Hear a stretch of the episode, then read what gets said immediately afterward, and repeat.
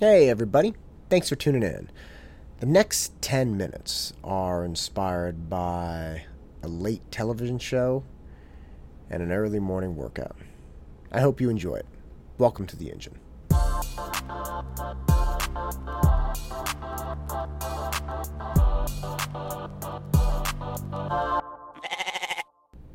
I don't watch a lot of television, but I do enjoy a little bit. My wife and I, in particular, watch shows like Homeland or or other other kind of drama shows at night after we we get the kids down, and our days are long. And you know, we got our boys we're grinding through, homeschooling, we got work to get done, we keep the house in order, all these different things, and at the end of the day, man, it's really the only time we can connect. It's like 8:30, 8:45. The kids have stopped coming out of their rooms, laundry's put away, kitchen's cleaned, and that's it. That's that's the time when we get to hang out. So we watch a show, usually starting around nine o'clock. Watch a show, and the shows are great. If you've never seen Homeland, it's great, a really great series. So we watch one, and we're like, it's like nine fifty should watch another one. Ah, okay, fine. I'm figuring it'll be like 1040 by the time the next one's done I can get to bed. But 1040 rolls around and damn, son, you know that Homeland did a good job. So you're you got to watch one more. So before you know it, it ends up being something like you know, some ridiculous time. It's like 11:30 or or almost midnight. You're like, "Where did the day go?" Now, this is not a huge deal, but in my life, I usually have aspirations of of waking up and working out or doing something, right? So I really want to work out, but the problem is I can't I can't really work out that effectively if I'm running off of 6 hours sleep. Now, when I say effectively, the anyone listening to this can say, oh, okay, look, well, you could get up and you could work out. Yes, yes, I can. And let me be clear. When I say effectively, I'm I'm looking at working out in a way that improves my life. Okay, I don't have to work out for any particular uh, tournament or like a marathon or a rowing race. So, in those instances, I, f- I find myself giving up the quality of my life for the better workout. So I will run off of just a couple hours sleep and make sure I get that time in. And it could be I go to meet people training early, and there's a cost there. There's a cost there because what what happens if I run off of very little sleep and I force myself to work out? I'm not the same kind of person. And let me be really clear. I'm a much worse person. I'm less patient with my kids and I spend a lot of time at home with them. You know, when I'm not tutoring, I'm at home, as as pretty much everyone is. It's not like I'm out doing things. So I spend a lot of time with them, and if I'm if I'm running low on patience, that's that's a problem. I'm I'm less patient with my wife, and my wife and I are partners, and we're always troubleshooting things, and and I need to have patience and I need to have my intellect and I need to have understanding so that when we hit roadblocks when we have issues I can I can turn on my brain and find solutions so that we both end up happy. And I do this very frequently, but man, if I'm running off of 6 hours of sleep, it's really hard. It's really hard to take care of home. And the biggest issue is my students. I have classes that run till 9, 9.30, sometimes 10 p.m. And, and man, when I get off class at 9 o'clock and I go home and I watch a show, I feel great about it.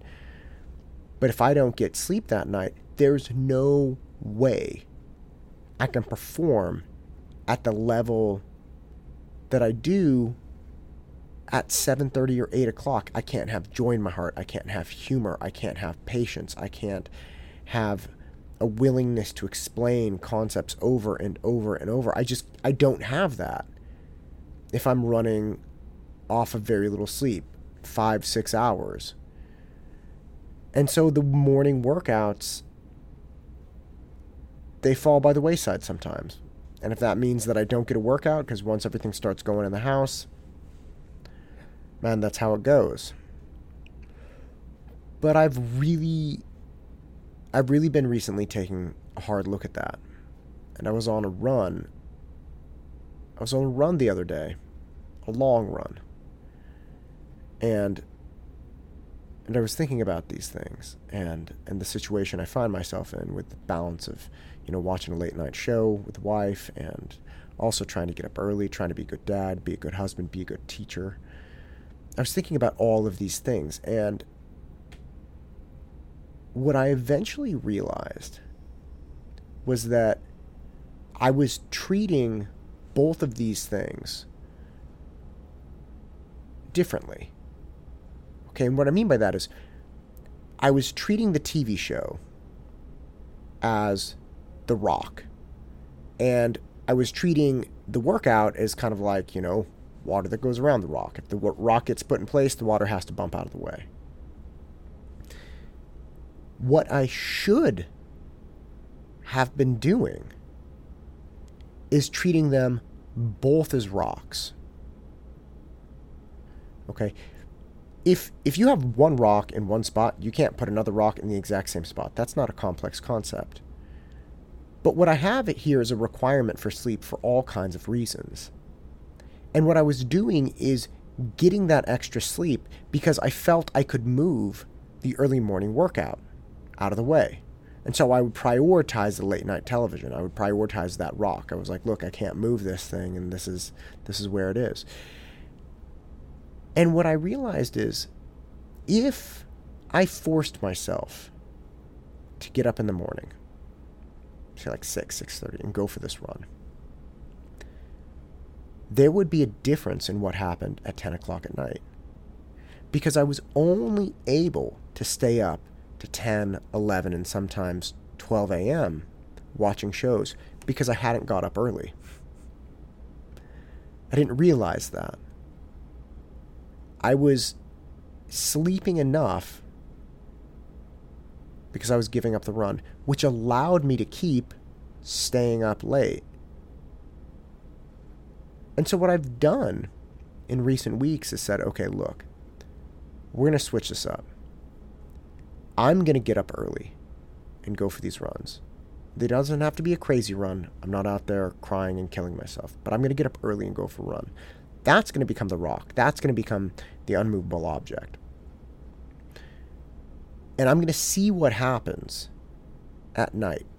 I'm going to see what happens with my students and me and, and the late night shows. What happened was exactly what I thought. As soon as 10 o'clock rolls around, 10:30, I'm already falling asleep. Because I changed the thing that I decided couldn't be changed. I had initially thought the TV couldn't be changed, and I was like, no, let's make the run the thing that can't be changed. No matter what, you're going to get up and do that. And everything else in my life fell in line. The late night television automatically cut itself off because I would just fall asleep. It's not like I'm trying to neglect my wife, and it's not like I dislike the show or I don't want to watch it anymore, but I just can't I can't fudge on it anymore. I just pass out. I think this is a pattern that plays out in a lot of people's lives. They have these things they want. They have these considerations. Oh, I want to hang out with my wife, or oh, I want to eat this food, or oh, I want to do this. And these little pleasures become prohibitive to other things that they want to do, other things that they, they know are good for them, like getting up early and going for a run. And if you can just flip those things around and say, no, the run is going to be the foundation. I'm going to allow the run to make the other activities impossible. The run will make eating bad food prohibitive and staying up late prohibitive. The run will make all of these other things that I've been putting in front of it impossible. And you can do that. You can let those things happen. You can let that shift happen. But you have to first change the thing that you feel like always gets changed. The thing that you really want to do, it always gets pushed away. That needs to stop getting moved. And I'm telling you, odds are if you do that, the world will fall in line. I'm Matt Todd, and this is the engine that drives me. Go out and crush it. Thank you, everyone, and please do remember the essay classes are lining up daily, as are the SAT and ACT review. If you need some help, just hit me up.